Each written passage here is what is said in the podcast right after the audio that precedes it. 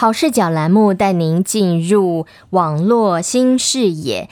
今天佳美继续邀请大卫老帅哥来跟我们谈一谈下一个主题，延续上一个主题，就是呃三 C 产品造成的三 C 保姆。今天要来谈就是成瘾，网络成瘾怎么办？嗨，大卫老帅哥好。嘿，佳美你好，嗯，各位听众大家好。我们大卫老帅哥有一个负担，就是给我们新世代的孩子们、新世代的我们年轻人未来的展望，给一个出路，就是已经设想到孩子如果上网成瘾怎么办？是我常常在一些分享或者是演讲的场合，那我讲完之后，有一些父母亲就很焦虑的来问我说：“哎呀，我的孩子他不管在做什么。”上课查资料，他们要去哪边吃饭，好要看什么展览，手机都离不开。嗯，我的孩子是不是成瘾了？好，他什么事情都要问他的手机。我说啊，这种事情，什么事情都要问手机啊，就是把手机当做神来拜。好，就比很像我们以前这个中国的一些前辈们哈，他们呢，哎，习惯的都要求神问卜，要翻黄色的那本书才决定要不要出门。对，那那我觉得这是另外一个议题哦。对，听起来比较不像是成瘾。那另外一种情境呢，就是有另外的父母亲说，哎，我的孩子哦，每天上网都到两三点，然后呢，第二天他就爬不起来，没办法上课。我要去看看他到底在干什么，他都把手机藏起来不让我看。结果呢，我们常常就爆发激烈的冲突啊！哇！结果呢，后来爸爸比较有智慧，他就找了跟孩子比较亲密的长辈去问，结果发现哦，这个孩子哦，因为很有天分，然后呢，他有一些作品呢放在网络上面来陈列，结果每一天全世界各地就有不同的人来看他的作品，甚至跟他买。哇，这个孩子啊，才国中生哈，中学十几岁，中学生，对，他十几岁的中学生呢，他就觉得上学没有用啊。我十几岁，我已经可以赚很多钱了，所以我只要花更多时间来经营我的网站，我干嘛上学？哦，原来网络成为他的舞台，哎，有很多掌声。是，所以呢，他在这边得到肯定，所以整个价值观其实偏差掉了。所以这个也不是我们谈的典型的上网成瘾。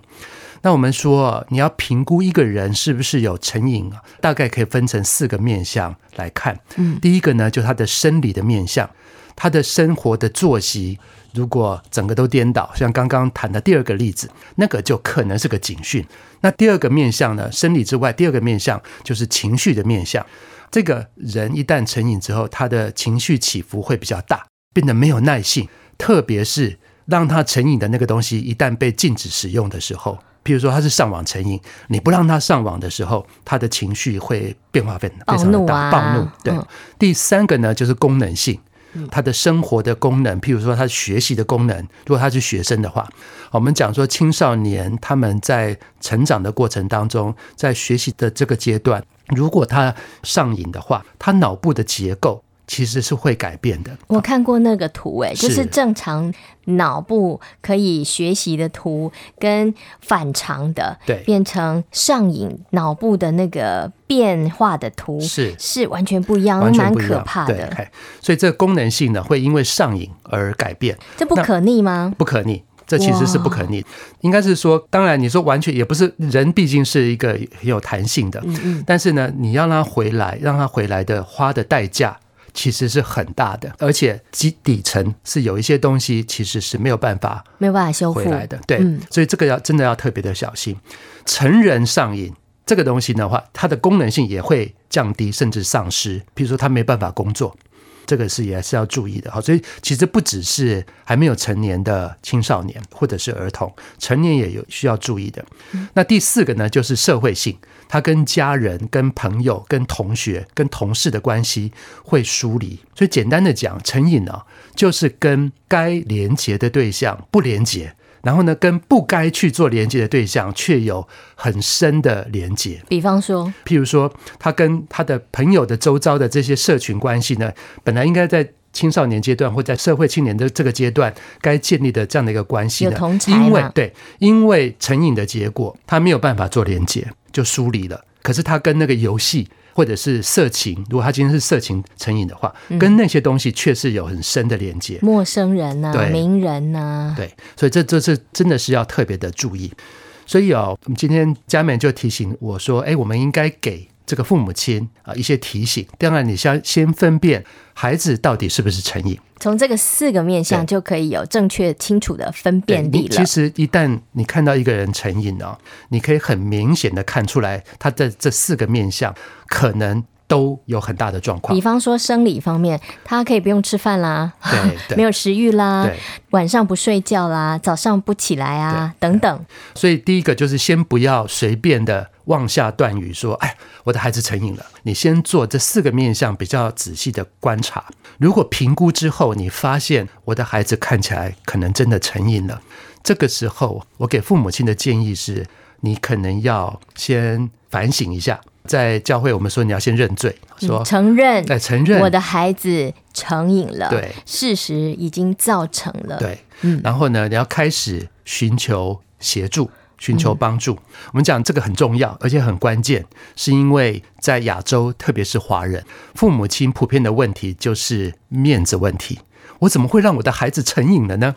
我的孩子我都这么注重他各式各样的教养跟栽培，他怎么会成瘾呢？那我要提醒的是啊，到底是面子重要，还是你的孩子重要？好，所以呢，一旦你确定你自己的孩子是成瘾的话，你要开始寻求专业的协助。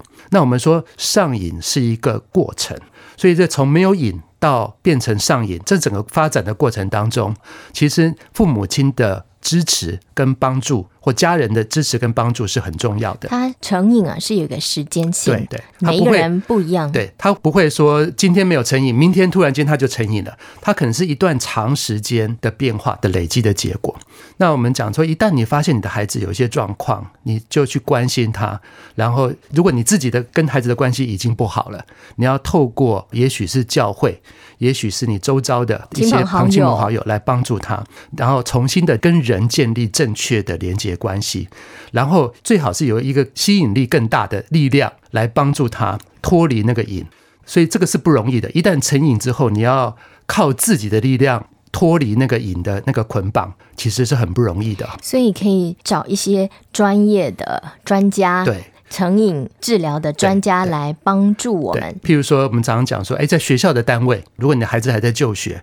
其实学校教育单位应该都有一些资源，不管您现在是在全世界的哪一个角落，你应该上网看看有没有这样的资源你可以用，或者是你周遭的教会，其实都有会有为年轻的孩子们有一些所谓的团契这样的一些朋友，可以帮助他来重新建立这一个正确的连接。好，这个是很重要的。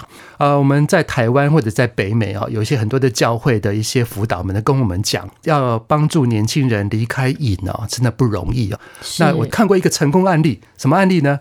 就是这个年轻人谈恋爱了，爱情的力量把这个成瘾的人呢，从那个瘾的过程当中拉出来。但这可遇不可求，不可求，那你要遇到好的对象才行。是，所以我们今天回去呢，我们就请各位来做一些练习哦。就是呢，如果你是已经当父母的，你的孩子已经开始用手机。